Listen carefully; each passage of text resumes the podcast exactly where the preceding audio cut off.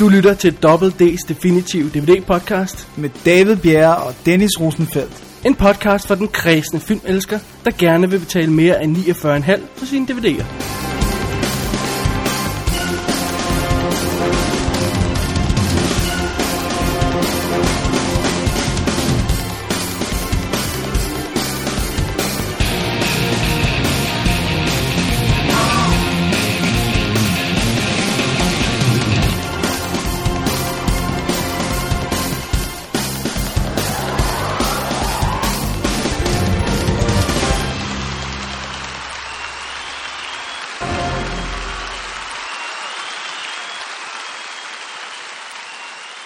Vi er nået til episode 55 af Double D's Definitive DVD podcast.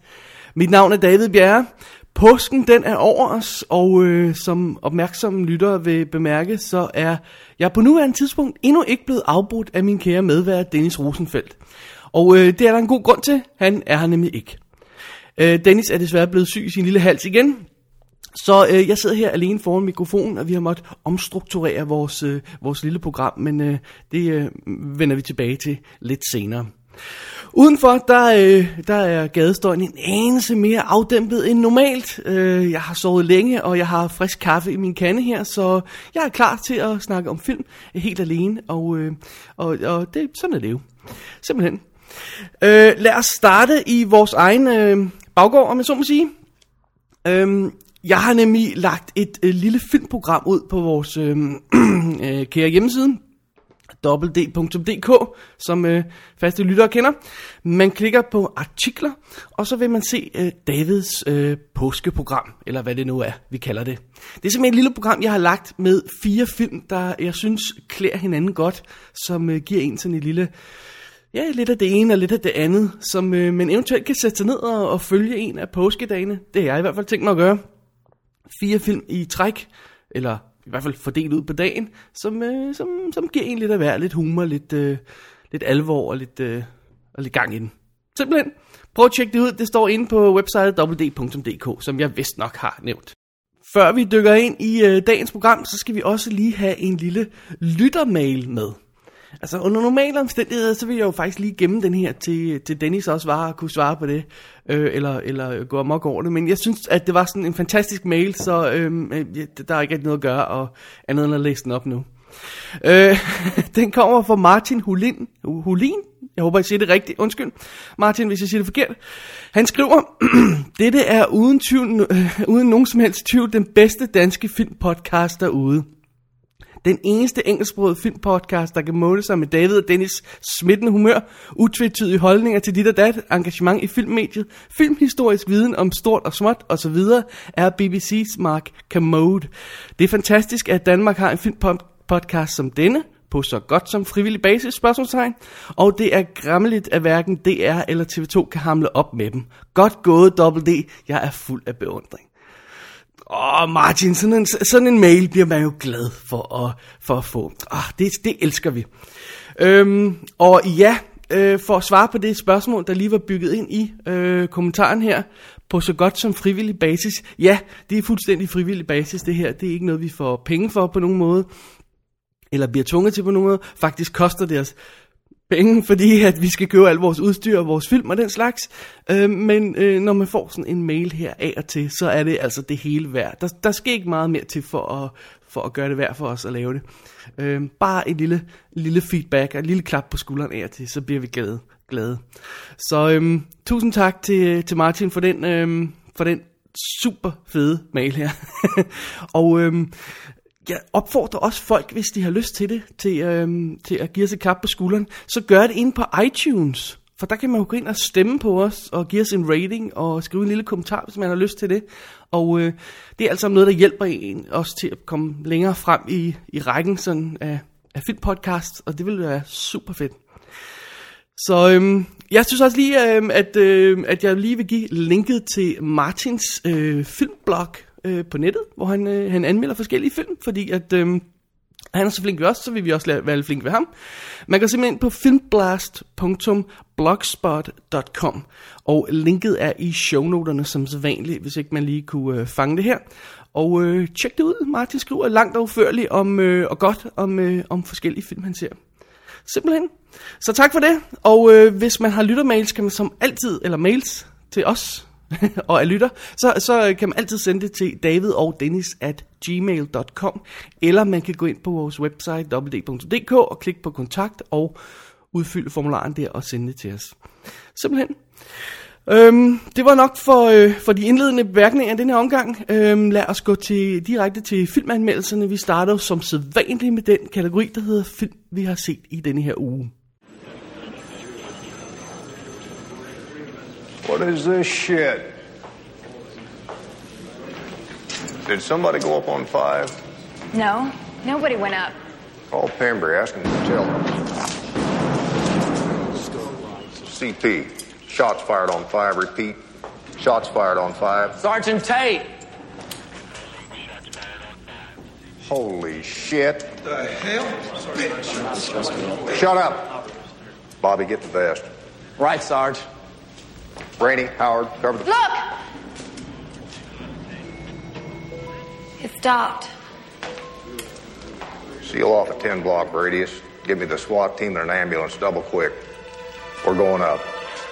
Første film i stakken af film, vi har set den her uge, altså gamle film, som at der ikke er nye, som at vi har set, øh, og i det her tilfælde så bare mig, der har set den. Øhm, det er The Punisher fra 1989. Øhm, I for et par afsnit siden, der anmeldte Dennis den nye Punisher, Punisher Warzone, og var egentlig ret begejstret for den. Før i tiden, der havde vi set, øh, snakket om og set øh, den øh, rebootet af Punisher-serien øh, fra 2004, tror jeg det er, med Thomas Jane. Og det var der ingen af os, der var så begejstret for. Øhm, og så fik jeg bare pludselig lyst til at tage fat i den rigtig gamle Punisher. Den første rigtige filmatisering af, af den her øh, Marvel Celtics hævner gud. Øhm, den som sagt fra 89, og øh, det er jo selvfølgelig øh, med Dolph Lundgren i hovedrollen på hans storhedstid. Øhm, dengang, der var han jo med i Rocky 4, Masters of the Universe, og øh, året efter Dark Angel. Så det var virkelig hans storhedsperiode. Han er, han er ikke rigtig kommet op på de højder igen siden. Ikke, øh, hermed ikke sagt, at hans film ikke er underholdende. Vi har jo for eksempel tidligere anmeldt nogle af de film, han har instrueret. Og vi glæder os meget til hans, den kommende film, han har instrueret, Command Performance. Uh, det ser godt ud. Um, anyway, Dolphin spiller som sagt um, Frank Castle, The Punisher. Og um, i den her inkarnation af historien, der får vi den sådan øh, uh, relativt, vi bliver relativt hurtigt smidt ind i historien. Ideen er selvfølgelig det her med, at uh, Frank Castle er, er politimand, og hans familie bliver slået ihjel, og han beslutter sig for at hævne sig på byens gangster ved at slå dem alle sammen ihjel. Start fra en ende af. Det er altså meget fint. Når vi starter den her historie, så er han godt i gang med det, og har faktisk i løbet af de sidste fem år slået 125 mennesker ihjel. Det var ikke så let. Øhm, vi starter vores historie, da endnu en gangsterboss bliver frikendt i retten, som selvfølgelig er fuldstændig udulig. Øh, retten altså. Og øh, træder, han træder ud foran reporterne og udfordrer The Punisher til at, øh, til at øh, komme efter ham. Og det gør Punisher ganske kort tid efter, og øh, slår alle ihjel. Og så har vi ligesom fået etableret, hvad det er, han handler om, ham Punisher. I tilfælde, der er nogen, der ikke skulle kende det. Øh, meget sjovt, så læste jeg faktisk på nettet, at der eksisterer en øh, øh, lidt uautoriseret director's cut, eller extended cut af, af den her gamle film.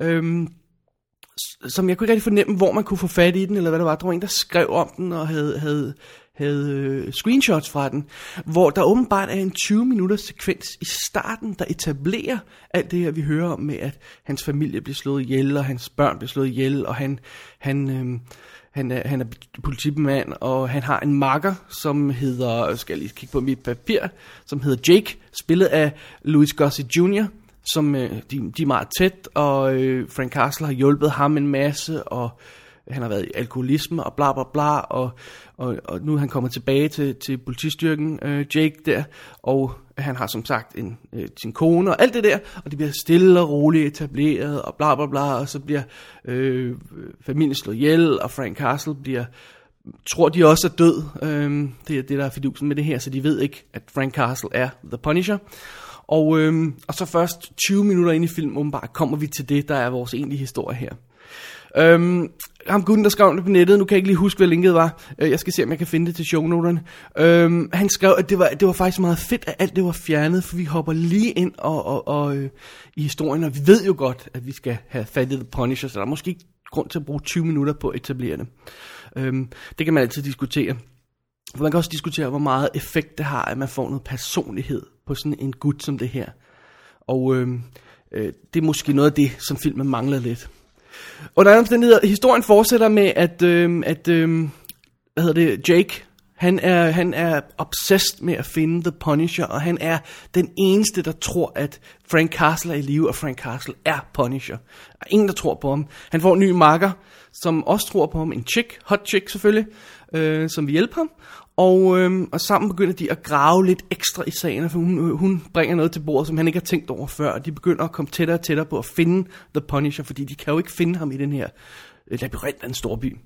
Samtidig så vender en af de store gangsterbosser, øh, og det, det er ham, vi, vi nu er blevet tvivl om, hvordan vi skal udtale. Før i tiden havde vi bare sagt, øh, øh, sagt øh, Jerome Crab, men nu hedder, skal vi jo bare sige Jerome Crab, eller sådan noget af den stil der, fordi han er hollandsk, eller fandt det han er.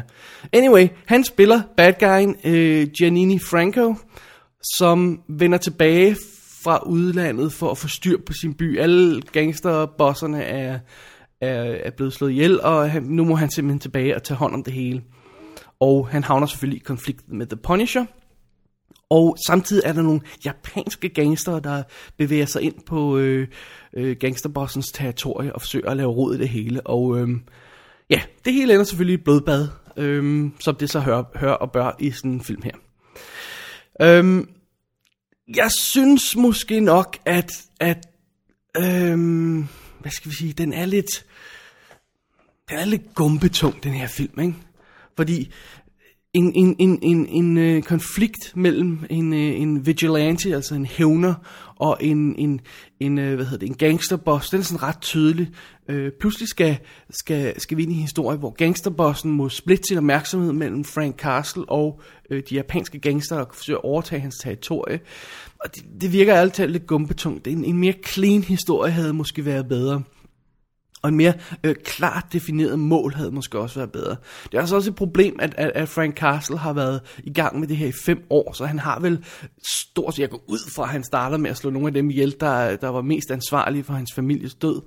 Øh, så han, han må da efterhånden være ret godt igennem bad guys, og der kan der ikke være så forfærdeligt mange tilbage, der, øh, der har direkte øh, haft indflydelse på hans, det forfærdelige, der er sket i hans liv. Øh, Ja, så den, den, den, jeg synes, den er lidt gumpetung, historien som helhed. Øhm, til gengæld, det gode ved den, lad os, lad, os, øh, lad os springe ind i det med det samme. Det gode ved det er, at det her, det er en film fra 80'erne.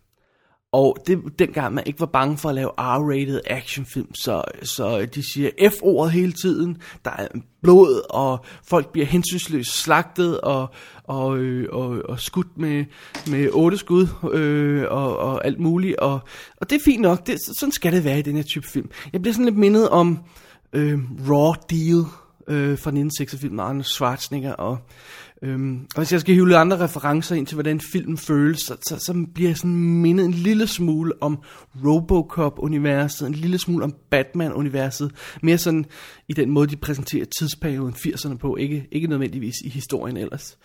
Øhm, det er meget, meget typisk 80'er-film, og hvis man skulle, ellers skulle være i tvivl, så, så øh, bliver det præsenteret perfekt ved, at man rent faktisk ser et kassettebånd. Hvornår har man tit set det? Øhm, ja, øhm, hvad hedder det, problemerne, som jeg nævnte, var, at den, den, den er, måske ikke er, er fokuseret nok, den her film. Øhm, og den ender, med, den ender lidt med noget sludder, for at sige det lige ud, med at øh, så skal Punisher pludselig øh, befri en masse børn, og, øh, som er gangsterbossernes, altså de, de få resterende gangsterbossers børn, der er blevet kidnappet, og han stjæler en, en, en bus og kører dem væk til friheden og sådan noget. Det, øh, det, altså, så, så længe vi har fat i Dolph, med, som, som ikke siger noget, han siger næsten ingenting i den her film, han har en person, han sådan kommunikerer med, som sådan en, en, en, en fuld, øh, eller øh, bums, som, som render rundt, som, han, som, han, som hjælper ham af til. Men ellers det siger han ikke noget til nogen. Når han, når han render rundt, sådan rundt øh, i sit sorte lædertøj, på sin store sorte motorcykel, og bare går amok med automatvåben, jamen, så synes jeg faktisk, at den fungerer meget godt. Det er, er er i de steder, hvor den forsøger at, og, øhm, og gøre ham lidt for menneskelig, at den ikke rigtig fungerer, at den holder op med at være fungere. Jeg har også frænt også på et tidspunkt en konfrontation mellem øh, Jake-karakteren, øh, spillet af Louis Gossett Jr., som sagt, og, og øh, Frank Castle, hvor øh, Jake roer af ham og siger, show me what's inside you, eller sådan noget den stil der. Og det hele bliver lige lovligt touchy-feely der, øh, en overgang. Det, det er ikke helt den Punisher, jeg kan huske fra tegneserien. Øhm, men til gengæld, når den er den Punisher, jeg kan huske fra tegneserien, når han er den mørke hævner, der går rundt og går amok, så er den tættere på, end nogle af de andre film har været. Øh, som jeg nævnte i, i forbindelse med Dennis anmeldelse af, af Punisher Warzone, så fik jeg aldrig set den færdig, men jeg så en time af den, så jeg fik etableret øhm, karakteren og universet og sådan noget. Ikke? Og jeg synes, alt andet lige, på trods af 80'er cheesiness og de problemer, der ellers er i, så er Dolph Lundgrens Punisher rent faktisk tættere på det, jeg kan huske fra tegneserien. Keep in mind, at jeg ikke har læst tegneserien i adskillige år, men det jeg ligesom kan huske fra den, det, øh, det er lidt tættere på det her. Øhm, den er lidt svær at sætte sig ned og nyde den her film, fordi den har de der problemer, den har. Og man får ikke rigtig den der rush, som en god hævnfilm skal have. Altså som man for eksempel får, når man ser Taken. Øhm, man får ikke rigtig lov til at nyde det på samme måde. Øh, også fordi han er lidt en, en, en, en, en mumlende, sur støder, der, der, der, der går rundt for sig selv. Uh, The Punisher her. Øhm, jeg spekulerer på, om det alligevel havde været godt at få familien med i starten, og få etableret, hvad det er, han kæmper for. Og så måske få strammet den her tidslinje lidt op, så det ikke nødvendigvis var fem år, han har, har rendt rundt og slået folk ihjel. Måske bare fem måneder. Så kunne man måske lidt bedre forestille sig, at eller øh, lidt bedre relatere til karaktererne, hvor han var og sådan noget. Ikke? Det er også lidt utroligt at skulle gå fem år før gangsterbossen vender tilbage for, øh, for at øh, stoppe, at hans, hans folk bliver slået ihjel. Ikke? Anyway, øhm, tjek den ud på en, øh, på en søndag eftermiddag, men øh, ikke meget mere end det. Den holder altså ikke til en øh, god filmaften. Det gør den simpelthen ikke. The Punisher fra 89. Den er jo instrueret af Mark Goldblatt. Øh, det er et navn, som, som man måske vil, vil have, have bemærket i flere gange som klipper. Han har øh, klippet sådan noget som Terminator 1 og 2, øh, True Lies, Starship Troopers, øh, X-Men The Last Stand og den slags. Og så har han instrueret to film, eller er det tre? Jeg har kun skrevet to på mit papir her. Øh, Dead Heat fra øh, 88 og den her The Punisher fra 89. Og så har han vist nok ikke rigtig instrueret noget siden. Lidt spøjst. Øhm, som jeg nævnte, så er, øh, er øh, spiller Dolph Lundgren hovedrollen. Øh, han havde som sagt sin storhedsperiode der i, i, i, i 80'erne, 90'erne. Og, og, og på det tidspunkt, der, der, der så det ud som om, han godt kunne blive en ny Arnold Schwarzenegger. Han har snærten af det. Han har det der rå brutalitet, og um, han er ikke helt talentløs i skuespiller, øh, øh, med skuespillertalenter, selvom han ikke rigtig får lov til at flexe den her selvfølgelig, fordi han bare er mørk og dyster hele tiden. Men øh, sådan en film, som jeg synes, Dark Angel for eksempel, den demonstrerer mere, hvad det er, han har potentiale, øhm, som han faktisk aldrig rigtig fik, fik cash, cashet ind på. Øh, sjovt nok. Som jeg nævnte, så er DVD'en lidt øh, problematisk. Øh, der er vist nok en øh, forlænget udgave sted, der floater rundt derude, som jeg ikke rigtig kunne finde så ud af så meget om. Den udgave, jeg har, er fra Artisan, og den er udgået for længst. Der er intet ekstra materiale på, og øh, der, var det monolyd, der var på, eller sådan noget en stil. Ingen undertekster og sådan noget. Og øh, filmen ser herrens ud, men øh, det klæder måske historien en lille smule at se sådan lidt øh, shabby ud. Det, det sker der ikke så meget ved. Øh, man kan sagtens få fat i DVD'en stadig, og den er ikke specielt dyr. Hvis man går på eBay eller øh, Amazon Marketplace eller sådan en stil der, så kan man altså finde den endnu uden problemer. Øh, men jeg ved ikke rigtigt, om det er det værd, hvis jeg skal være helt ærlig. Men øh, måske en sjov kontrast til de andre Punisher-film, så man kunne få en idé om, hvor, hvor vi, altså, hvad der havde fungeret bedre end, end for eksempel Thomas Jane-udgaven. Øhm, ja, det var første film i stakken af, af gamle film, som jeg har set den her uge.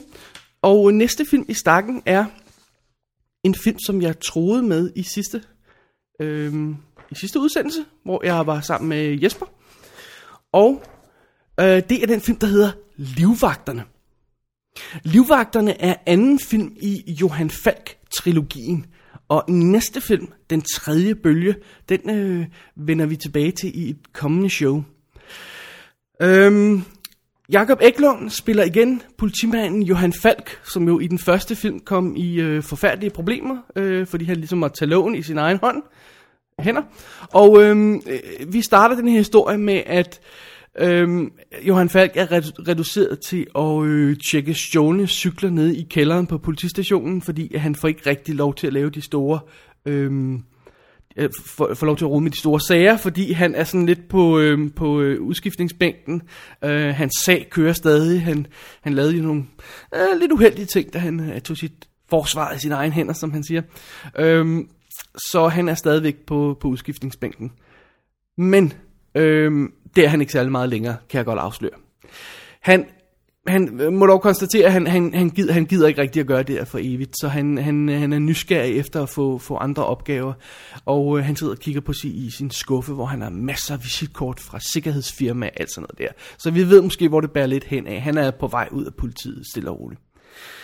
Samtidig så skal vi en tur til Estland, øh, hvor en, øh, en gut, der hedder Svend Persson, øh, er ved at øh, har en fabrik øh, af en eller anden slags. Jeg kan sørge ikke engang huske, hvad de laver. Øhm, det er også lige meget. Den her fabrik er i problemer, fordi lokale gangster truer med at, øhm, og hvad hedder det, øhm, ja, spolere hans øh, fabrik og sætte forhindringer i vejen for ham. Øhm, så det er ikke skide godt. Gangsterne vil have 40% af hans omsætning, ganske enkelt, og øh, det vil han selvfølgelig ikke give dem. Til gengæld så øh, hiver han fat i et øh, sikkerhedsfirma, som bliver styret af en øh, ex-Stasi-tysker, som, øh, som hedder Nikolas Lehmann, som er en super hardcore dude. Han siger, jamen øh, jeg kan godt sørge for sikkerheden her, jeg smider alle gangsterne ud, jeg skal nok ordne det hele, det koster 20% af jeres omsætning. Som åbenbart er standard i de områder, så de, øh, Svend Persson han, og hans, hans øh, hvad hedder det, kompagnon, tykker lidt på den sag, og siger de, mm, ja okay. Øhm, men det skulle de aldrig have gjort. For Nicolas Lehmann, han, øh, han er fuldstændig hammerne bindegal, og det første han gør, når øh, gangsterne dukker op for at øh, samle deres første betaling op, det er, at han brutalt myrder dem alle sammen. Øh, og til stor chok for Svend, der, øh, der øjeblikkeligt øh, går, i, går i baglås og siger, okay, nej, nu skal vi ud af det der igen. Vi skal ikke have ham der, øh, den tyskeren der til at sørge for vores sikkerhed alligevel. Hvad fanden gør vi? Men det viser så, at han, ham tyskeren er akkurat lige så, så slem som gangsterne. Så han begynder at tro Svend med øh, diverse ting og sager, for at få ham til at betale øh, regningen øh, og for, for sikkerheden i firmaet der. Selvom han for længst er blevet fyret. Øhm, og så er det selvfølgelig, at Svend han henvender sig til sin gamle ven, Johan Falk. Han fortæller om sine problemer, og Johan Falk sætter ham i kontakt med et svensk sikkerhedsfirma, der er vant til at klare den til sager, som er dybt professionel, som i øvrigt forsøger at få, få, få, øh, få hyret øh, Johan Falk til deres, til deres styrker. Og, øhm, men Johan Falk siger stadig nej, men han, han går alligevel med firmaet som sådan en slags støtte og øh, kontakt til Svend og alt sådan noget der. Så, øhm, så det her er vores setup. Vi skal, øh, vi skal øh, simpelthen have beskyttet Svend Persson mod øh, de forfærdelige øh, øh, tyske øh, sikkerhedsfolk, eller den forfærdelige tyske sikkerhedsgud der, og hans, hans folk. Og øh, Johan Falk, han, øh, han hjælper til. Han, øh, han hvad hedder det, øh, tager overlov fra politiet, eller hvad han gør, eller stikker i hvert fald af, og han skrider faktisk også fra kæresten, som er øh, hende, vi vil kende, øh, Helen, Helen, tror hun hedder, fra den første film. Øhm, og så går han altså afsted til, øh, til, til, til, til eller, ja, og begynder at hjælpe Svend med, at, med sikkerheden her. Og det går selvfølgelig galt. Jeg behøver ikke at sige så meget mere end det. Bare konstatere, at, øh, at øh, der er rigtig, rigtig øh, god action i vente for os her. Øh, da jeg første gang så, så de her øh, Johan Falk-film igennem, der så jeg dem sådan øh, trip trap træsko på øh, i løbet af tre dage, og øh, jeg huskede det som om nummer to her, Livvagterne, er var den mindst gode af dem. Øh, stadig god, men, men den, den ringede lidt forkert på mig nogle steder. En af de ting, der ringede lidt forkert, og det er jo en velkendt øh, øh tema her i Double D, det var, at det var skudt på video, og det så ikke super pænt ud. Øhm, siden er det blevet mere normalt at skyde på video, og, og man er sådan vant til at se nogle af de her skandinaviske ting, der er skudt på video. Så jeg må indrømme, da jeg så den igen her sammen med min familie i sidste uge, der, der generede det mig faktisk ikke. Jeg bemærkede det ikke så meget, og jeg, og jeg, kunne en jeg tror, det er derfor, jeg nød historien mere, da jeg så den anden gang. Øhm, og faktisk synes jeg, at den fungerede bedre end den første film, øh, da jeg genså den her. Det var meget fedt.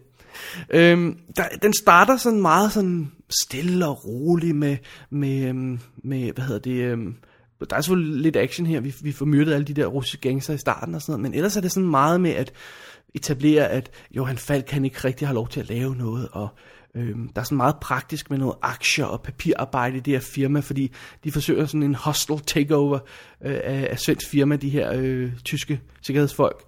Og øhm, og, og, og, og hvad hedder øh, øh, Johan Falk han går rundt og, og mumler for sig selv. Han, han kommunikerer ikke rigtigt med nogen til stor frustration for hans kæreste.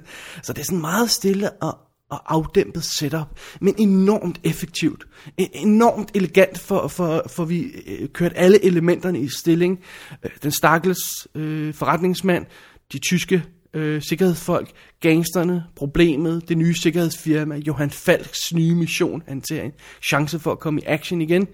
Øhm, og så stille og roligt, så starter actionsekvenserne bare, så, begynder vi, så kommer vi i gang med, med, med den rigtige del af filmen. Med, øh, og det, jeg, jeg, jeg tror, det er et moment, hvor jeg virkelig sådan rigtig blev fanget og sagde, åh, nu er vi på vej ind i de gode stof her.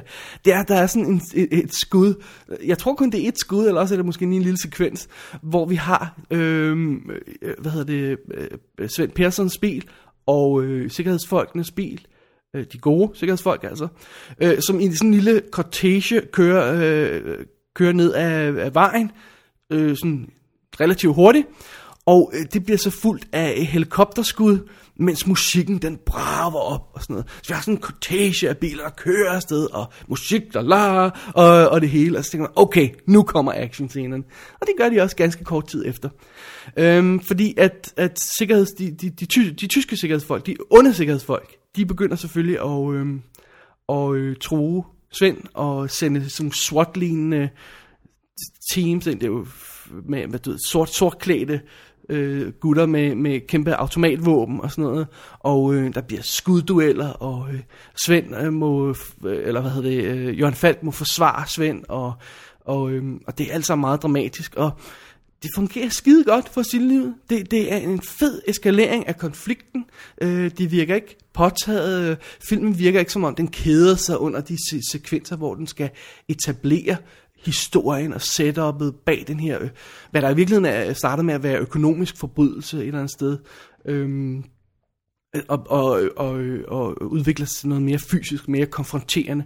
Øhm, der er blandt andet den her scene, som jeg, jeg vil lige spille en lydklip fra filmen, der er den her scene, hvor øh, den øh, gode sikkerhedschef, den, som, som Johan Falk kender, øh, navnet undslipper mig lige i øjeblikket, øh, øh, Mortensen hedder han, øh, tror jeg nok, ja det gør han, Øh, han fortæller om de tre bølger af kriminalitet, der i øjeblikket er ved at glide ind over Europa. Det finns en ny kriminalitet som alla rika länder i Europa kommer att drabbas av. Och den är just nu på väg att tränga upp i Sverige. I den första vågen så handlar det om cigarett, spritsmuggling, rån, öststatsorer. I den andra torped och beskyddarverksamhet och sen i den tredje så har vi företagsövertaganden. När jag öppnade den här säkerhetsfirman för två år sedan, då hade den första vågen redan sköljt över Sverige och vi var inne i den andra. Men nu verkar det som den tredje har kommit. Och då öppnar sig ett ohyggligt scenario. Någonstans i den andra vågen så tappar polisen kontrollen kan inte göra någonting. Rättssamhället spricker. Hvis ens øh, svensk kunskaber ikke er alt for ringe, så fangede man øh, øh, øh, hvad hedder det, essensen af den her øh, tale. Øh, og så fanger man også setupet til den tredje film, jo, som jo hedder Den tredje bølge og øh, er mere international øh, for, eller europæisk øh, karakter, hvor, hvor Johan Falk får lov til at lege rundt i hele Europa og, øh, og være super hardcore politimand. Øhm, men det jeg mener med den her, det her lydklip, det er, at, at filmen giver sig tid til at etablere den her snigende uhygge, hvor i en amerikansk film er det tit bare, åh oh nej, nu kommer øh, bad guys'en og slår os ihjel, og og fedt nok, så løber vi den anden vej, og, eller vi gemmer os, og bla bla bla. Det bliver sådan lidt banalt, ikke? Her, der har vi altså nogle bad guys, som ud over de sender fyre afsted med, med automatvåben, og, og øh, der, der tror med at slå vores helte ihjel. Samtidig er de i gang med bag kulisserne ved hjælp af advokater og firmaer og skjulte kontorer og alt muligt. Og fuldstændig ribe vores held Svend her fra, fra alle hans finanser, hele hans livsværk, hele hans firma smuldrer gennem fingrene på ham, øh, mens han bare venter på at blive slået ihjel. Det er enormt effektivt, og det er, det er virkelig godt, og det er meget realistisk igen, øh, selvom om vi er ude i, i sådan lidt, okay, lidt ude på overdrevet øh, her, så har jeg fornemmelsen af, at det kunne ske det her. Det kunne ske, det er ikke så langt ude, som man skulle tro. Og det var det samme, der galt den første film, Nul Tolerance. Det var nede på et plan, hvor det virker realistisk. Jeg, jeg kører historien, jeg kører på, at det, jeg kører, at det her kunne ske i Sverige og, og, og i, i vores tid. Og det, det er ikke bare sådan Hollywood overdrevet action. Det er det, jeg synes, der fungerer skide godt ved Johan Falk-film, og øh, selvfølgelig øh, i centrum af, af dem har vi selvfølgelig øh, Jak- øh, Jakob Eklund som Johan Falk, og han er skide god, og, og de må simpelthen sende ham ud med noget træning og noget SWAT-team i, i Sverige, fordi han ser effing prof ud, når han tager fat i sit, øh, sit, sin gun, og, og den måde han, for eksempel går, øh, går gennem et hus, som han tror, der er nogle bad guys i, og den måde han afsøger og sådan noget. Ikke? Nogle gange, øh, når man ser de her øh, skuespillere rende igennem et hus med en pistol og, og tjekke, om der er nogen, så har man fornemmelsen af, at de aldrig nogensinde har haft den der pistol i hånden før. Det har man ikke, når man ser Johan Falk, han ser ultra prof ud, og, og, og det fungerer bare. Det fungerer bare. Og det gør film som helhed også. Øh, til min store overraskelse, som sagt, så, så, øh, så havde jeg en meget bedre over, over oplevelse af den her film, end jeg kunne huske, jeg havde første gang, jeg så den.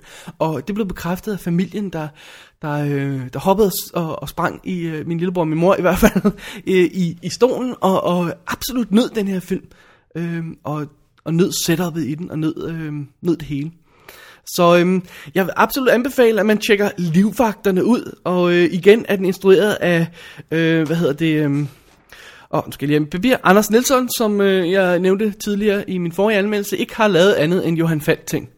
Øh, med en ganske få undtagelser. Men, øh, øh, og han har altså også instrueret den tredje bølge, som vi vender tilbage til i et kommende show. Det, øh, det bliver super godt, fordi svenskerne, de kan sgu godt lave film. Det, øh, det er ikke altid, vi kan det her i Danmark, men svenskerne kan godt. Næste film i stakken, og sidste film af de gamle film, som at jeg har set i sidste uge, som ikke er nye, det er The Covenant. ja, der var engang i tidens morgen, hvor Rennie Harlan, den finske instruktør, der gik til Hollywood og begyndte at lave actionfilm, han var kørt i stilling til at blive den store nye actioninstruktør. Han lavede Die Hard 2 og Cliffhanger, og så skulle han til at kaste sig over sin næste film, og det blev pirat-eposset Cutthroat Island, og så gik det stille og roligt ned ad bakke derfra. Og han har aldrig rigtig kommet op på sin, øh, sit tidligere niveau. Selvom øh, det virker som om hans nyeste film, 12 Rounds, som jeg glæder mig umådelig meget til, den er op i nærheden af. Uh, anyway, den her film, The Covenant, passer sådan cirka ind mellem øhm, øh, Mindhunter, som røg direct to video, Exorcisten The Beginning, som øh, øh René Harlan lavede den alternative version af, og The Cleaner øh, med Samuel Jackson, som også røg direct to video herhjemme, øh, så vidt jeg husker det i hvert fald. Øh, og det er jo altså historien om, øhm, øh, om øh, nogle unge hekse, eller hvad det hedder, witches, ja. Og jeg kan ikke, altså, samtidig så siger man altså, hvad fanden har den her instruktør, hvorfor har han lige hoppet på den her historie? Det er meget, meget mystisk. Og efter at have set filmen, har jeg stadig ikke helt svaret på, hvad der lige har tændt René Harlan, og hvad der lige har gjort, at han synes, at det var en rigtig fed idé at lave den her film. Men øh, so be it. Det her er historien om øh, fire unge gutter, der, øh, der hvad hedder det, øh, øh, er på sådan en fin kostskole et eller andet sted, øh, hvad hedder det, øh, i er det Massachusetts et sted, tror jeg det er. Øhm, og de er super øh, øh, flotte fyre og, øh, og populære og, øh, og gode i skolen og alt sådan noget. Og øh, så er de hekse. De er øh, nedstammer fra øh, en, øh, nogle klassiske, hvad hedder det, nogle, nogle gamle, gamle hekse fra, fra, fra 1800 hvidkål, og, øh, og de, øh, de har hemmelige powers og kan gøre ting og sager og, og skyde med kugler, og, og deres har ild i deres øjne og kan flytte ting og alt sådan noget. Det, det er altså meget fint. Øhm, hvis vi skal være helt ærlige, ikke, så er det her måske nok i virkeligheden over i nærheden af, øh, af, af Beverly Hills øh, med lige et twist af, af magi. Øhm, vi er i nærheden af uhyggeligt meget i nærheden af heksene fra Eastwick, øh, eller slået fra, øh, fra Warren Manor, øhm, øh, Charmed tv-serien, øh, helt øh, præcist øh, øh, sigtet mod øh, MTV-generationen øh, og deres øh, relativt korte attention span. Øh, de her fire hekse øh, render rundt og, og, og, og, og laver ballade, og øh, vi starter historien, så er der kommet en ny pige på skolen, Laura, som, øh, som bliver forelsket i en af heksene, Caleb, som er vores hovedheks, vores helteheks. Og øh, hvad hedder det, og, og de begynder sådan at se lidt til hinanden. Samtidig starter der en ny øh, gut på, øh, på skolen, øh, som hedder Chase, der sådan bliver lidt taget under deres vinge. Øh, så er det ideen med den her, øh, den her mytologi, som de bygger op i filmen, som, som, som jeg ikke ved, om de har fundet på til film, eller de har taget for, noget, for, nogle, for nogle rigtige gamle historier. Det, det, det skal jeg ikke gøre mig klog på. Men ideen er, at de her hekse har the power. Og nu laver jeg sådan nogle air quotes. The power har de. Øhm, og det er det, der, det, der gør, at de kan, de kan gøre alle de her mærkelige ting. Men The Power er sådan ikke bare en, en, en, en cool ting at have, fordi det er også noget, der åbenbart gør en afhængig af at bruge det. Det vil sige, det er lidt som et drug, man bliver sådan høj af at bruge The Power. Nu laver jeg air quotes igen. Øh, øh, det gør jeg hver gang jeg siger det, bare lige så vi ved det. Øh, man bliver høj af at bruge det, og, og, øh, og man bliver afhængig af at bruge det. Og samtidig så øh, er det noget med, når man, bø, når man, øh, når man bliver 18 år, så ascender man, og så bliver man endnu mere magtfuld. Og øh, hvis man har brugt al den her power for meget, så kan det gå helt galt, når man får endnu mere power. Man kan blive fuldstændig afhængig af det. Og samtidig, så når man bruger den her power, så dræner det en for liv. Så det er altså, øh, og det er måske det eneste, der er bare en lille smule clever i den her film, hvis jeg skal være helt ærlig, det er det der med, det er altså ikke bare en cool ting at have. Der er lidt quid pro quo. Øh, man bruger lidt kraft, og så giver man lidt, lidt af sit liv op. Og det, det, der, det der, fordi så betyder det selvfølgelig også, at det ikke er bare noget, de går rundt og gør hele tiden. De bliver nødt til at tænke over, hvornår de, de gør det. Øhm, det vores fire hekser her finder ud af, det er selvfølgelig, at øh, der bliver fundet et lig af en gut et sted, og der sker forskellige andre ting, der tyder på, at der er nogle andre, der bruger The Power. Og øh, den her øh, øh, The Power, som bliver brugt, den, øh, den, den kan, de kan mærke, når den bliver brugt, og, øh, og det er ikke nogen af dem. Så de ved, der er en femte person her. Men hvem er det? De prøver at finde ud af det, og øh, man skal ikke være særlig skarp, synes jeg, for ret hurtigt at indse, at den nye femte fyr i deres kreds, som ser helt uskyldig ud, naturligvis er ham, der er meget skyldig og bruger The Power. Øhm, øh, det vi så skal, skal ud i, det er en historie, hvor øh, vores, øh, vores gut Caleb, der, han, vores held, han er på vej mod sin 18-års fødselsdag, han er på vej til det der ascente, øhm, men samtidig så spidser det hele til, fordi han må, øhm, hans klan der, at folk bliver troet af den her femte gut, og samtidig må han passe, passe på øhm, Laura. Øh, nej, det hedder hun ikke. Hun hedder Sarah, undskyld. Hans, hans, nye, øh, hans nye kæreste der bliver det jo hurtigt. Det, lad os bare sige det lige ud. Øhm, og, og, og ja, han skal passe på det hele, og samtidig så skal han, øh, så skal han forberede sig på at sende og, og, og blive endnu mere magtfuld. Sådan er det. Um, som jeg nævnte, så er den her film skræddersyet direkte til MTV-generationen. Altså det er... Øh, og, og, og for at være helt ærlig, det er grund til, at jeg ikke så filmen før nu. Øh, det er, udover at jeg var dybt frustreret over, at Rennie Harlan var, var, var sunket så dybt, det var, at jeg synes, det lød som en fantastisk dum idé. Altså en helt absurd dum idé. Øh, og traileren var også var virkelig, virkelig dum, og var, var, var, var totalt det der MTV-klip, og noget bravende musik ind over, og åh, se hvor smarte og hippe vi er, og sådan noget, og åh, gud, var det anstrengende.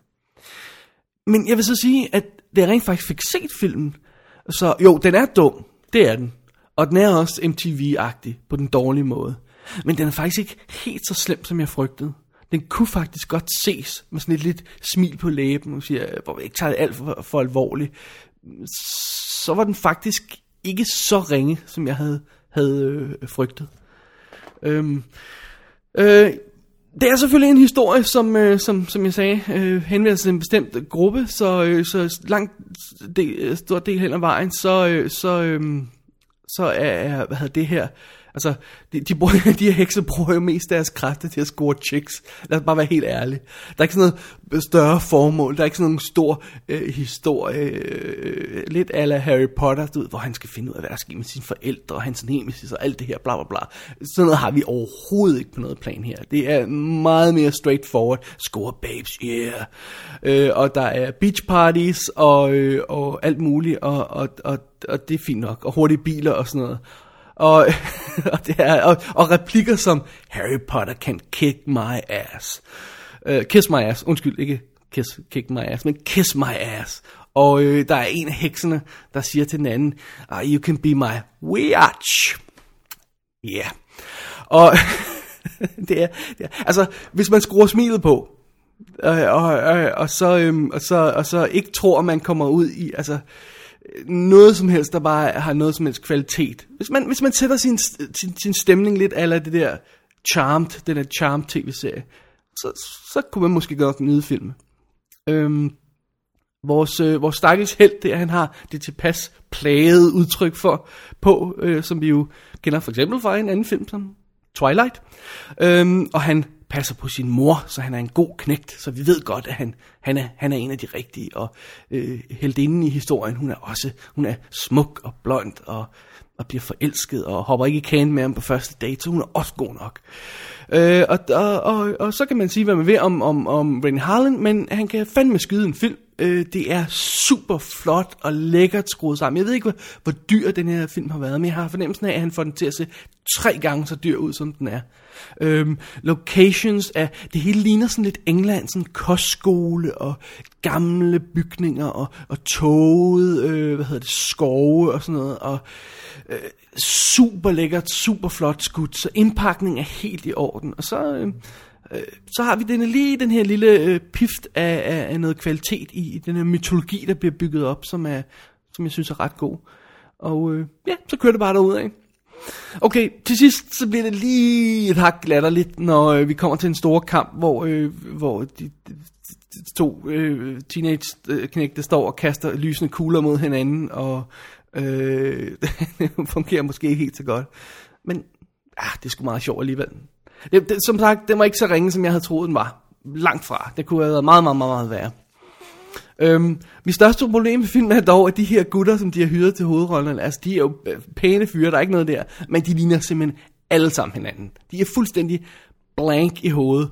Øh, øh hovedrollen bliver spillet af, hvad hedder han, øhm, Steven Strait hedder han, som var med i 10.000 BC, så bliver han spillet hovedrollen i den. Øh, en af de andre, andre roller bliver spillet af Taylor Kitsch, som er for eksempel med i øh, tv-serien øh, Friday Night Lights.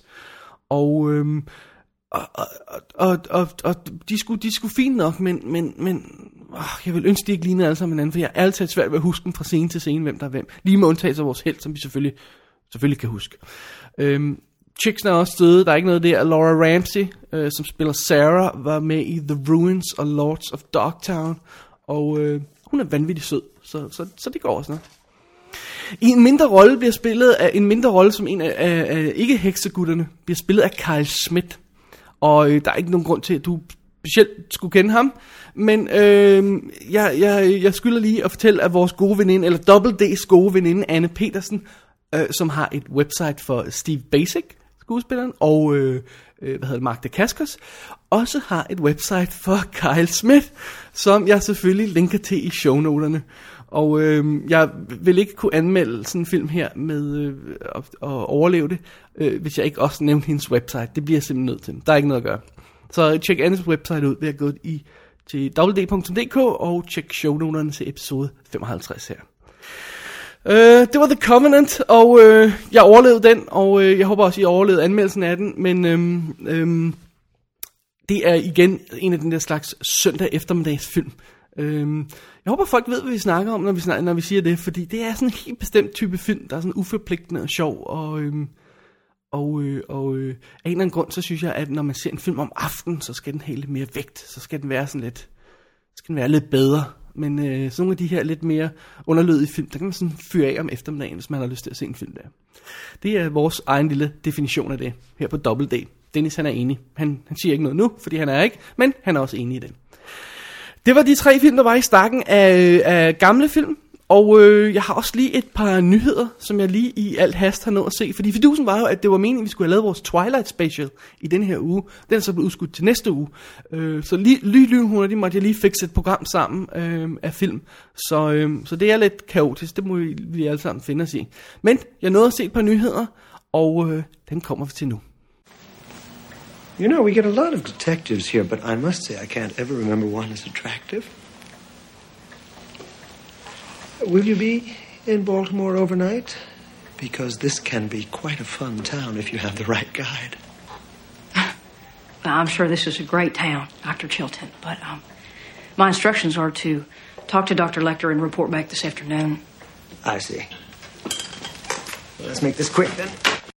Så når jeg sidder her alene foran mikrofonen, og vi er tvunget til at køre hele showet selv, og både styre teknikken og huske, hvad der er, jeg skal sige, så glemmer jeg samtidig nogle ting. Og en af de ting, jeg har glemt undervejs her i dag, kan jeg, kan jeg afsløre nu, er, at jeg har glemt at snakke om og selve DVD-udgaverne af Livvagterne og The Covenant. Men som altid er der links til dem inde i shownoterne på websitet, så øh, tjek dem ud der, hvis det er.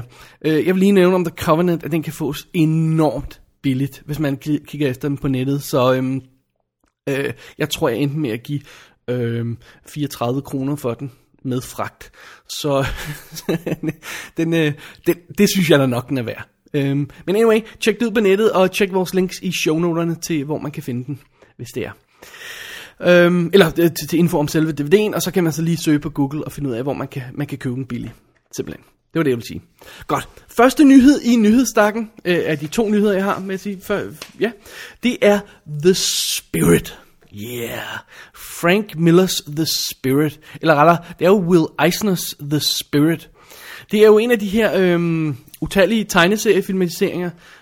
Øh, diverse gamle tegneserier bliver jo gravet op nu, og, Øh, og bliver malet op, øh, skulle jeg til at sige, og pumpet op øh, til, til, til film med varierende øh, held, øh, vil jeg nok sige.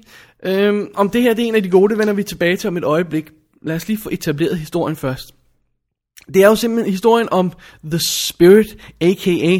Danny Colt, som øh, er en øh, politimand, der blev slået ihjel, og, øh, og så af mystiske årsager får lov til at genopstå, og han finder ud af, at han kan gøre mere godt som The Spirit. Jeg får lyst til at bruge air quotes på den her også. The Spirit. Øhm, hvad hedder det, øh, han, han kan gøre mere godt som øh, The Spirit, som en, endnu en mørk hævner, der render rundt igennem en, øh, byen om natten og slår bad guys ihjel.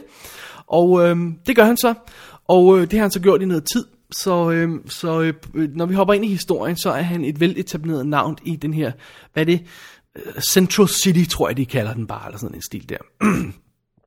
han får ikke det hjælp, men han, øh, politiet kiggede i hvert fald den anden vej. Hans, øh, hans chef, Dolan, øh, spillet af Dan Laurie fra, øh, fra Min Glade 60'er.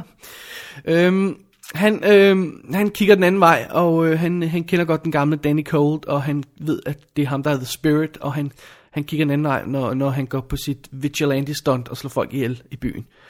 Øh, samtidig så er der øh, i byen her en øh, bad guy, The Octopus, spillet af Samuel L. Jackson, som er øh, øh, øh, sindssyg og vil, øh, vil overtage det hele. Og som øh, jævnligt kæmper mod The Spirit. Fidusen er så, at The Spirit kan jo ikke rigtig dø, fordi han er død og genopstået på sådan en mystisk måde. Og øh, der er et eller andet ved The Octopus, der gør, at han er opfører sig på lidt samme måde. Så når de støder hovederne sammen, så ender det tit med, at de er banket til plukfist og skudt i stykker begge to, men formår at kravle væk alligevel og kæmpe en anden dag. Meget mystisk. og øh, ja, det er vist... Øh, det er vist vores, øh, vores historie her. Jeg skulle lige til at øh, overveje, om jeg kunne finde på noget andet at sige. Men øh, jeg ved ikke rigtig, hvad det skulle være. Fordi der er ikke forfærdelig meget historie i den her. Øh, eller det er der, men det er bare sådan lidt ligegyldigt, måske. Øhm, det er jo Frank Miller, der har instrueret The Spirit. Og han, han, var jo, han er jo kendt tegneserieforfatter og øh, har lavet nogle af de her fantastiske tegneserier, som for eksempel Sin City. Og øh, han var jo også koinstruktør på Sin City, øh, filmen, instrueret af, øh, koinstrueret af Robert Rodriguez. Og det den, den filmversion af, af Sin City var enormt øh, tæt på, øh, på tegneserien, som Frank Miller havde skabt. Og den, den tog de steder de der sort-hvid billeder og, og satte dem i øh, bevægelige billeder. Øh, og, og det fungerede skide godt, synes jeg i hvert fald. Det var en virkelig fed stil. Og den var totalt øh, faithful mod originalværket. De havde virkelig, virkelig fanget essensen af det.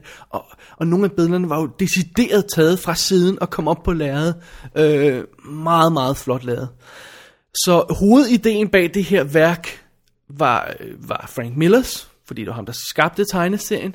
Øh, selve det med, at, at, hvordan man rent praktisk løste problemet med at, at realisere det i, i den virkelige verden, på det fra tegneseriesiden op på lærredet, det må have været Robert Rodriguez. Det må være ham, der har lavet arbejdet til det.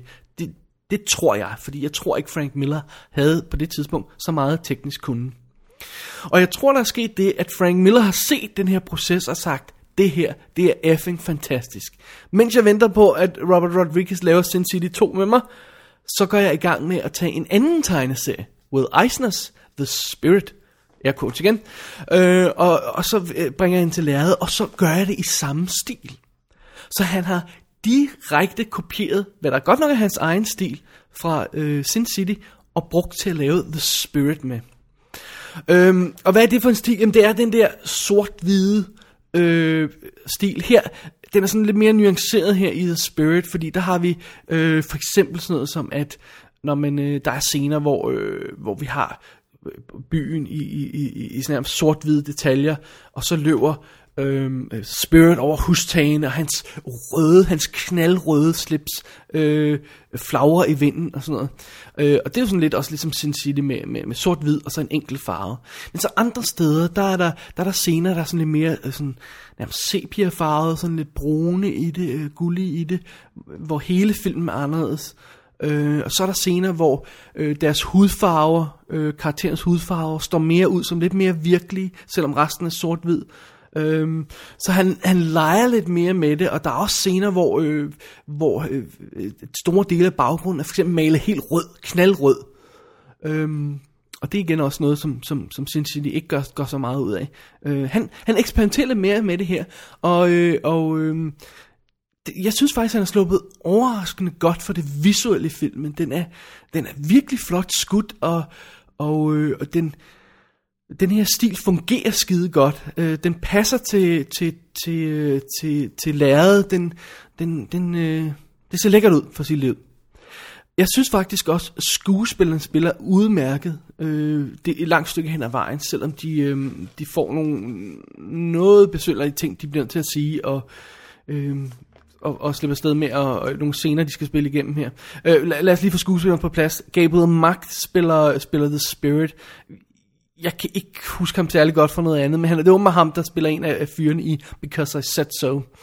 Han er også med i A Love Song for Bobby Long, og så, hvis man er rigtig, rigtig skarp, så husker man tilbage til Spin City, til den episode, hvor de sned inde på, øh, på rådhuset, og der render en gut rundt, som er nøgen. Det er grebet magt. Øhm, Øh, Eva Mendes spiller San, øh, uh, Serif, som er, hvad hedder det, Sand Serif, som er um, The Spirits uh, barndomskæreste, finder vi ud af. Hun bliver spillet en anden udgave som ung, men det, det er hende som voksen. Samuel Jackson er som sagt The Octopus. Uh, Scarlett Johansson er Silken Floss, som er uh, The Octopus uh, højre hånd. Sarah Paulson fra, uh, fra Sunset, uh, Studio 60 on Sunset Strip er Ellen Dolan, som er øh, politimandens der, øh, datter, og The Spirits, sådan øh, lidt kæresteagtige ting. Ja. Øhm, og de, de, de, stort set alle de her skuespillere klarer, klarer det godt, med undtagelse af Samuel L. Jackson, som er simpelthen for åndssvagt at se på. Det kommer vi tilbage til lige om et øjeblik. Så langt, så godt. Stilen er i orden, skuespillerne er i orden, øh, Frank Miller kan skrue en film sammen, der giver mening. Så er problemet bare manuskriptet det giver ingen mening. Og jeg mener ingen mening overhovedet. Vi har grundhistorien, som er fin nok.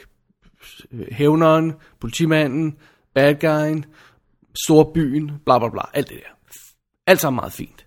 Men nogle af de påfund, den, øh, manuskri- nogle af de idéer, manuskriptet har undervejs, er fuldstændig vanvittige. For det første, lad os tage fat i, hvorfor i alverden skulle The Spirit lige øh, voldtages i øh, bagenden af, af den her stil. Øh, hvis man øh, går på nettet, søg på Will Eisner's The Spirit på nettet, så kan man finde ma- masser af, af, af, af, af glimt af tegneserien online. Og den ligner ikke på noget plan det her, overhovedet. Den, den leder slet ikke op til at skulle være det her, og den er slet ikke så mystisk, som, som filmen ender med at være. Den er meget mere straightforward. Øhm, altså nogle af de her påfund undervejs. Altså, for eksempel, øh, Octopus er, er det virkelig det store problem. Bad Guy er det store problem den her. Og, og det er også derfor, jeg, jeg ved ikke, hvad Samuel Jackson har tænkt på, men han, han, måske kører han bare derud af øh, og camper det hele op, fordi der er ikke rigtig andet, han kan gøre. For eksempel snakker Octopus hele tiden om æg. Og, og, og æg er godt, og æg, og jeg har æg i ansigtet og sådan noget. What? Hvorfor det? Og så skifter han kostyme mellem hver scene. Så altså, i den ene øh, scene, der er han øh, klædt som japansk samurai, og i den næste er han i nazi-uniform, og så er han i øh, lægekostyme og sådan noget. Og der er for eksempel en scene, hvor han sidder øh, ved sådan et bord, som, øh, hvad hedder sådan et... Øh, øh, ja, operationsbord, skulle jeg til at sige, øhm, i lægekostyme med sit, det klassiske læges-look, og den her dims i panden og alt det her. Øhm, og så sidder Octopus, med, mens bad guy, øh, mens hans henchman står bagved, og kigger på en lille fod. En lille fod. En lille fod, der hopper rundt med et menneskeansigt på. og det, åbenbart skal det referere til, at Octopus laver nogle videnskabelige øh, eksperimenter, som, som relaterer lidt til historien øh, senere. Men hvem i alverden har fået den her? Er det noget fra originalhistorien? Hvis det er det, så, så undskylder jeg meget, så er det Will Eisner, vi skal give skylden. Men det virker som om, det er noget, der er taget fuldstændig ud af det blå. At se, det er så bizarre, jeg blev til at pause og spole tilbage, og være sikker på, at jeg så, hvad jeg så, fordi det er så åndssvagt og vanvittigt. Altså, hvad, Jesus, hvad fanden har de tænkt på? Og så, så, så hopper, hopper vi til næste scene, og så har han pludselig klædt ud i NATO-uniform, hvad hedder det, vores, vores backer her, The Octopus. Det, altså, det giver ingen mening. Det giver simpelthen ingen mening. Øhm, jeg vil så lige indskyde et lille forsvar her for filmen. Øh, på nettet øh, var der enormt meget for på et tidspunkt, fordi at der kom en trailer ud, hvor der er et skud af øh, Samuel Jackson med bakkenbarter på, øh, som skriger mod kameraet og sådan noget. Og folk gik fuldstændig amok, fordi man kan se kanten af øh, make-up-stykket, som de her bakkenbarter sat på med. Og folk gik amok, åh nej, hvor, øh, hvor er den dårligt tjusket lavet, den her, har de ikke fanget det, og bla bla bla og sådan noget. Så vil jeg indskyde den bemærkning om, jamen det er altså en del af historien, fordi han tager de her bakkenbarter på, som et af sine kostymer i filmen. Så det er et kostyme i filmen. Så det er okay, at, at, at det ligner et kostyme, for det det, det er. Øhm, jeg synes bare lige, den skulle med, fordi det var der nogen, der virkelig havde brokket sig over på nettet, lagde jeg mærke til på et tidspunkt. Men så det melder sig spørgsmål, hvorfor i alverden skal han pludselig tage kostume på og have bakkenbarter og ligne en japaner, og, og, og hvorfor snakker han om æg hele tiden? Åh oh, gud, nå, det, det, er, det, det er virkelig, virkelig bizarre. Det er noget af det mest bizarre, jeg længe har set. Jeg fatter simpelthen ikke, hvad de har tænkt på. Øhm, historien som helhed har også lidt problemer, fordi at den, åh, den virker sådan lidt episodisk af og til. Øh, måske læser jeg for meget i det, fordi jeg ved, det er en tegneserie, men det, samtidig overvejer jeg, om det måske havde fungeret bedre i, i, i små paneler, sådan en, fire små billeder ad gangen, og så læser man det næste panel næste dag. Ikke? Fordi her, når det bliver sat sammen, så virker det ærligt talt lidt, lidt, lidt, lidt klodset nogle steder. der er ikke rigtig det her flow i filmen, som en, en, en, en god film skal have. Og som jeg synes, trods altså alt andet lige, selvom den er knækket op i tre historier, eller fire reelt, så havde Sin City en eller anden form for flow igennem historierne. Øh, og man mærkede ikke tegneserierødderne øh, på den måde. Det, det, jeg tror, det er det, man mærker her. Den, den virker i hvert fald hakken af til. Og så, så bliver jeg også irriteret, når en film, øh, der, der spiller hvad, 100 minutter eller sådan noget i stil der, øh, 30 minutter før slutningen forsøger at overbevise mig om, at bad guyen vil slå helten ihjel. Det ved jeg jo, han ikke gør. Altså lad være med at spille min tid med det. Ikke? Kom videre i historien, okay? Øh, ej, jeg, jeg, jeg synes virkelig, Spirit er en mærkværdig oplevelse, fordi at, at den, den, den, den, øh, den har noget af det, som Sin City har. Den har også noget af det, som Dick Tracy har. Og øh, den kunne have fungeret, men nogle af de valg, der bliver truffet i manuskriptet, er så mærkelige. God, hvor er det mærkeligt. Jesus! Nå, jeg bliver helt religiøs her.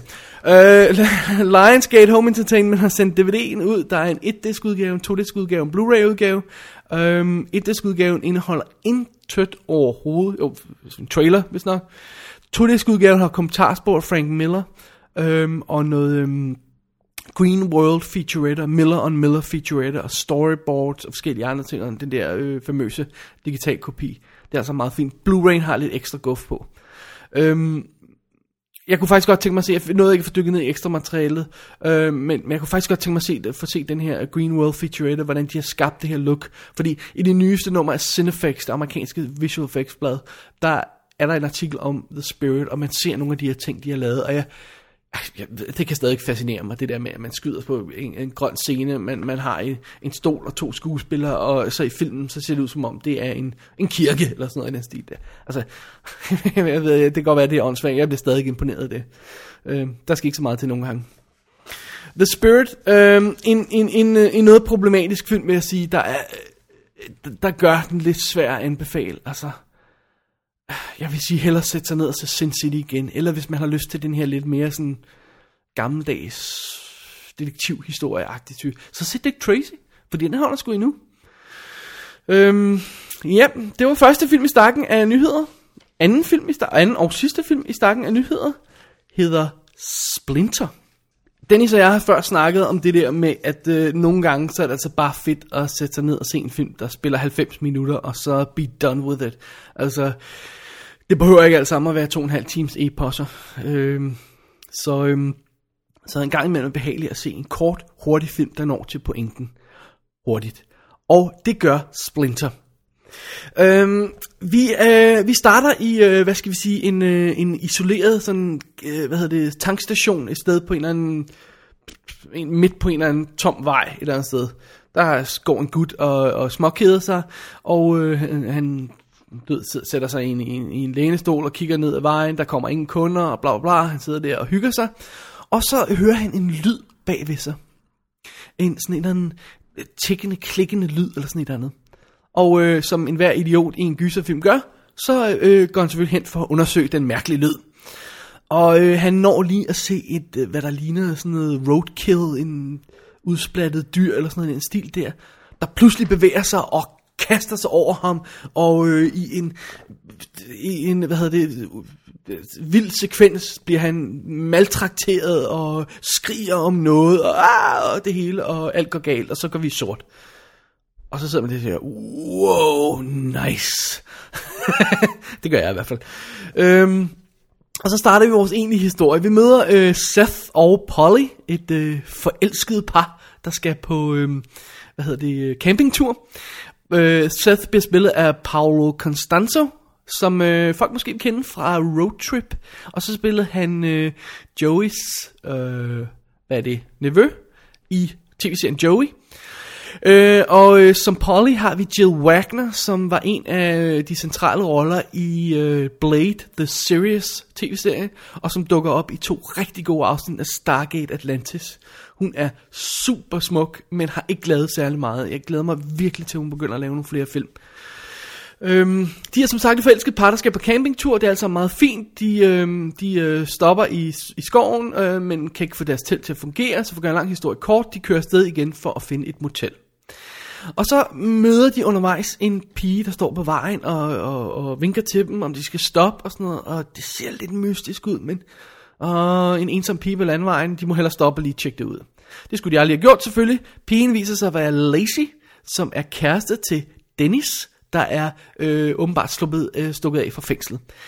Dennis, som er en slem gut, det er jo ikke, øh, det kan man godt mærke i navnet, øh, han, øh, han øh, hvad hedder det, tager sin pistol frem og tror de to, øh, det, det fælskede par der, om at øh, nu, skal vi, nu skal vi med her, og bla bla bla. Så de fire kører afsted øh, i deres bil, og øh, øh, hvad hedder det, øh, Dennis og Lacey skal, skal øh, til Mexico for at stikke af. Og øh, skal altså bruge hjælp og bilen her fra, fra de andre. Undervejs øh, på vejen der, så støder de pludselig på et eller andet, igen et eller andet roadkill, et eller andet dyr, der sådan pludselig løber, øh, løber over vejen, ligger det bare på vejen, det kan jeg ikke engang huske. Men, men de bliver i hvert fald nødt til at stoppe, øh, og deres dæk er punkteret, og de finder ud af, at der sidder sådan nogle små sorte pigge, som spikes i øh, nåle, ligner det lidt, som er vildt mærkeligt. Det er ham, gutten Dennis, der han stikker sig på dem. Ah, hvad fanden er det? Og sådan noget.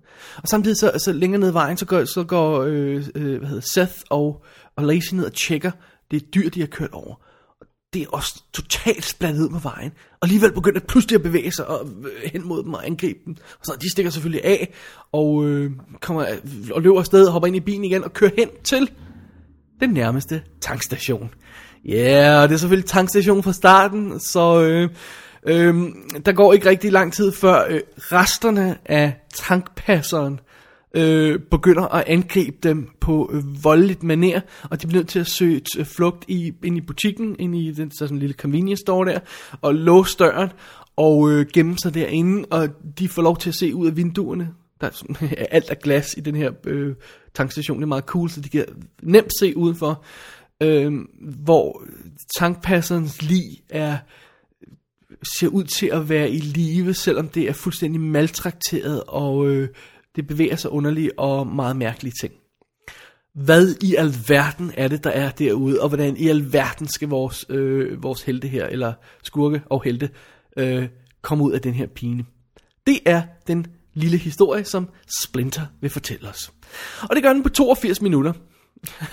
den skærer direkte til pointen. Der er ikke så meget bullshit her. Vi, øh, vi går i gang med historien, og øh, lynhurtigt er vi i tankstationen her, og så udspiller sig det her, hvad skal vi kalde det, sådan en klassisk under belejring film, som, som, som, eller øh, sekvens, eller øh, stil, som, som vi har set før. Jeg, jeg kan ikke lige smække nogen film på lige i, i, i skrivende stund, men jeg er sikker på, at, at øh, I ved, hvad jeg mener. Øh, og så minder den sådan lidt om The Thing på nogle planer. Øh, både fordi monstret, øh, skal vi sige, øh, gør brug af, af de folk, den, øh, den, øh, den får slået ihjel undervejs, øh, og fordi vi har det her mystisk invaderende monster, der kan, der kan transformere ting og slippe ind underlige steder og sådan noget. Det, det er meget, meget scary. Øhm, jeg vil sige, normalt irriterer det mig enormt meget i film, når, når tingene, specielt i sådan en actionfilm eller øh, horrorfilm, øh, det, at det går så hurtigt, at jeg ikke kan se, hvad der sker.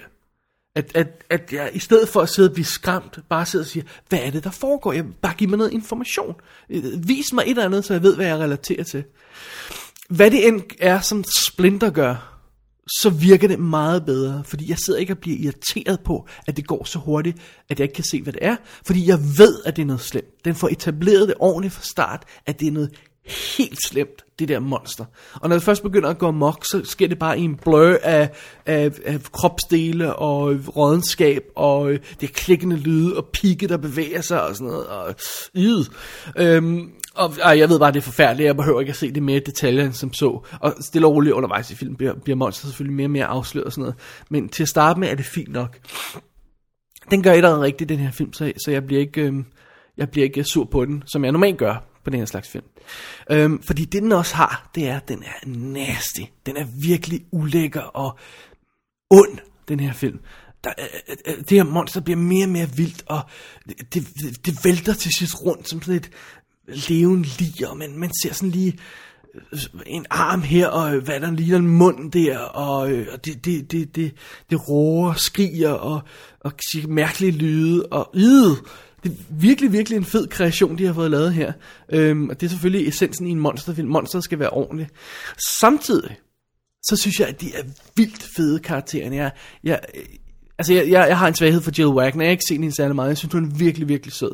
Og Paul Costanzo har jeg altid synes, havde en, eller Paulo Costanzo har, har altid synes, havde en, en kant specielt i Road Trip hvor han har for eksempel nogle scener, men det er jo, det er jo en åndssvag, de, øh, de her teen gross out film, men han får faktisk lov til at få nogle scener, hvor han får lov til at spille rigtigt, og der, der er sådan kant af noget virkelig i ham. Jeg, jeg, jeg, jeg, jeg har altid godt kunne tænke mig at se ham i noget, der var mere dramatisk. Det, det kommer han så tættere på her i hvert fald.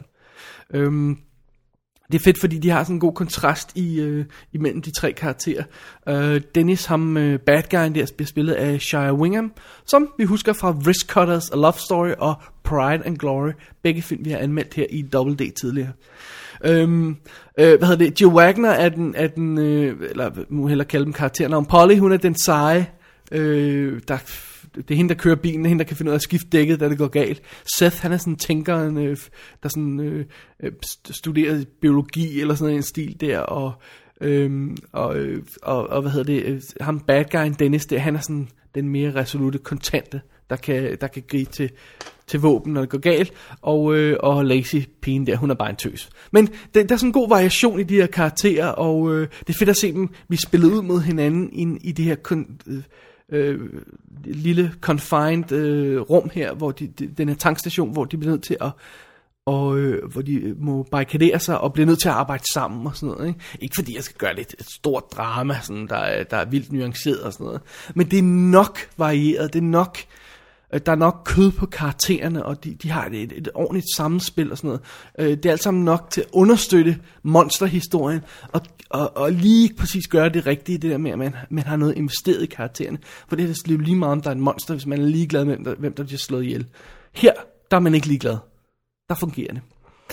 Så det er en snashy lille film, en, øh, en ond lille film, som, øh, som øh, øh, måske lyder som om, den, den bare er lidt mystisk, øh, men man skal ikke øh, lade, sig, lade sig narre af det. Hvis ikke man kan holde ud og se The Thing, så skal man ikke se Splinter, fordi det er ude i det samme territorie. Øhm, så øhm, ja, det var simpelthen, øh, det var simpelthen øh, den, den lille film. Og lad os lige få instruktøren på plads. Han hedder Toby Wilkins. Han har øh, instrueret Grudge 3, som kommer her inden for en overskuelig fremtid. Jeg ved ikke, om jeg, jeg prøver at lokke Dennis til at anmelde den på et tidspunkt. Øhm, og ellers har han været visual effects designer. Øhm, og han har, han har, han har altså, altså skruet en, en effektiv lille film sammen. Der, igen, den tænker ikke for stort. Så, det, så øh, han, han formår at løse opgaven her, fordi den er, det er meget begrænset, og... Øh, og han bruger sine sin, sin få midler ret effektivt. Og i øvrigt, hvordan kan man stå for en film, der har en replik som denne her i sig? It's okay. It's okay, we're cutting your arm off. It's okay, we're cutting your arm off. Jamen altså, det er da fantastisk, come on. Og ja, øh, hvad hedder det, øh, og igen, de 82 minutter spilletid, det gør altså bare, at det, det er et stort bonus i min bog. Det, det er rart at kunne smække sådan en film på. Det er sådan en film, jeg godt kunne forestille mig, der lige røg ind en sen aften, når man siger, ej, jeg kan sgu ikke nå at se en hel film. Men hvad er den der Splinter? Lad os lige tjekke den ud igen. Øhm, DVD'en er ude i England øh, på nuværende tidspunkt fra, hvad er det, øh, det, det er Icon, der står som, øh, som, nej, hvad fanden er det? Jo, det er Icon, der er sendt ned. ned. Er ikke noget Gibsons studie? Nå, anyway. Øhm, og det er altså meget fint. Der er kommentarspor på med instruktøren og de tre skuespillere. Det har jeg ikke fået hørt endnu. Øhm, som øh, faste dobbelt øh, ved, så overfører jeg det tit til min iPod og går og hører på det. Så jeg kan godt lidt forestille mig, at jeg lige ser filmen et par gange til, før jeg hører kommentarsporet. Hvis jeg får hørt det, skal jeg nok tage det med i et kommende udsendelse og lige vende tilbage til det. Øhm, derudover har vi nogle, hvad der står beskrevet som podcasts, øhm, nogle små mini-featuretter på 1-2 minutter, om sådan noget for eksempel om, om øh, øh, hvad hedder det, øh, det, det, hvordan de har lavet den der gas station, den der tankstation der, øh, hvordan man skyder digitalt, noget make-up effekterne, alt sådan noget, sådan, sådan nogle små ting der, øh, som faktisk er nogle udmærkede små bidder. Øh, det, det, det er beskrevet som podcast, men jeg kunne ikke finde det i iTunes, jeg kunne ikke finde øh, et feed, hvor de lå i, til gengæld kunne jeg finde den på, øh, på YouTube, øh, hvor, hvor alle de her små bidder ligger. Øhm, man kan selvfølgelig godt sige, at det ville være fedt, hvis de offrede bare lidt mere på selve DVD'en, og lavede noget mere sammenskåret, noget mere ordentligt noget, ikke? Men, øhm, øh, og normalt så havde jeg også, når det hele er brugt op i små bidder, men, men, men når det giver mening på den her måde, siger, øh, hvor, der, hvor der står, når man, øh, jeg vil gerne vide noget om make effekterne så ser du den video med make effekterne så handler den kun om det. Det kan også være meget fedt samtidig, hvis man ikke man gider se 1000 minutters ekstra materiale. Øhm, så er der også noget HD, HD-net featurette, som er sådan et, de der færdigpakkede EPK øh, press kit øh, materiale, haløjse. Og så er der noget art gallery og alt sådan noget der. Alt andet, en, alt andet lige en okay lille DVD-pakke. Øh, DVD'en har et DTS-lyd i, øh, i den engelske version her. Og øh, engelske undertekster, så man øh, kan fange det hele. Øh, jo, en god lille pakke. Den, øh, og en, en, en, en super fed lille film, som jeg absolut kan anbefale. Splinter. Ja, sådan skal det være. Det var, øh, det var sidste film i stakken i denne lille solo-show her, det lille påske-solo-show, som, øh, som jeg har kastet mig ud i, øh, som øh, det så øh, hører bør her på, øh, på, øh, på Double D, så holder vi lige en, øh, en pause, og øh, så lige vender blikket mod næste uge om et, et øjeblik. And one morning I just ran away. Not just, Clarice. What set you off? You started at what time? Early, still dark. Then something woke you, didn't it? Was it a dream? What was it? I heard a strange noise. What was it? It was screaming. Some kind of screaming, like a child's voice. What did you do? I went downstairs, outside. I crept up into the barn. I was so scared to look inside, but I had to. What did you see, Clarice? What did you see? Lambs. They were screaming. Episode 55 af Double D's Definitive DB podcast er snart i kassen. Og øh, det skete uden Dennis, øh, som forhåbentlig er ved at være rask i sin lille hals, så han kan øh, vende tilbage til vores øh, til showet i næste uge og øh, tage del i vores længe, længe ventede Twilight Special. Og ja, vi skal snakke Twilight, vi skal snakke Kristen Stewart film, vi skal snakke... Øh, og der er konkurrence øh, og alt muligt. Og, øh, og jeg har ikke øh, fået fat i nogen øh, 13-årige piger til, øh, til at interviewe, til at snakke om bogen. Men jeg tror, jeg har fundet en afløser for dem, en, øh, en, en erstatning, som er mindst lige så god. Mere herom senere i, i, øh, i, øh, i næste afsnit. Som sædvanligt, hvis man er overrasket over, at den her episode øh, ikke er Twilight Special, og undrer sig over, at den er lige en dag, to eller to forsinket, hvorfor har man så ikke gået online på www.dk og tjekket? For der står jo det hele. har vi nævnt det før? www.dk Alle øh, links til alle filmene i øh, shownoterne til den her episode 55, og... Øh, links til diverse websites og blogs, som jeg har nævnt undervejs. Øhm, jeg har sådan på fornemmelsen af, at vi samtidig nævner nogle ting, som vi glemmer at linke til i shownoterne, fordi der samtidig er lidt mange ting, vi nævner undervejs. Så hvis det skulle ske, hvis man hører en gammel episode, øhm, øh, også selvom det ikke er, altså, også selvom man er flere måneder bagud med at høre showsene, og opdager, at der mangler et link, så skriv endelig til os. Øh, daviddennis at gmail.com fordi hvis man gør det, så kan vi altid øh, fikse det, og så kan den næste lytter, der, øh, der fanger showet øh, endnu, endnu, endnu senere, øh, få glæde af det links. Så, øh, øh, så endelig hjælp os med det, hvis vi skulle have overset noget. Øhm, jeg tror, det var ordene for i dag. Øhm, det er blevet tid til, til noget påske slapperi. Øhm, I morgen kaster jeg mig over mit øh, påskefilmprogram, som man jo også kunne finde ind på websitet. Og jeg skal se Monty Python og øh, Romeo og Julia og alle mulige andre gode ting. Det bliver super fedt. Jeg glæder mig. En helt slappe filmdag. Ah, det bliver godt. Mit navn er David Bjerre. Mig og øh, min kære medvært, og jeg hedder det jo, er forhåbentlig tilbage i næste uge til Twilight Special. Og indtil da, have en rigtig god påske og rigtig, rigtig god fornøjelse med alle filmene.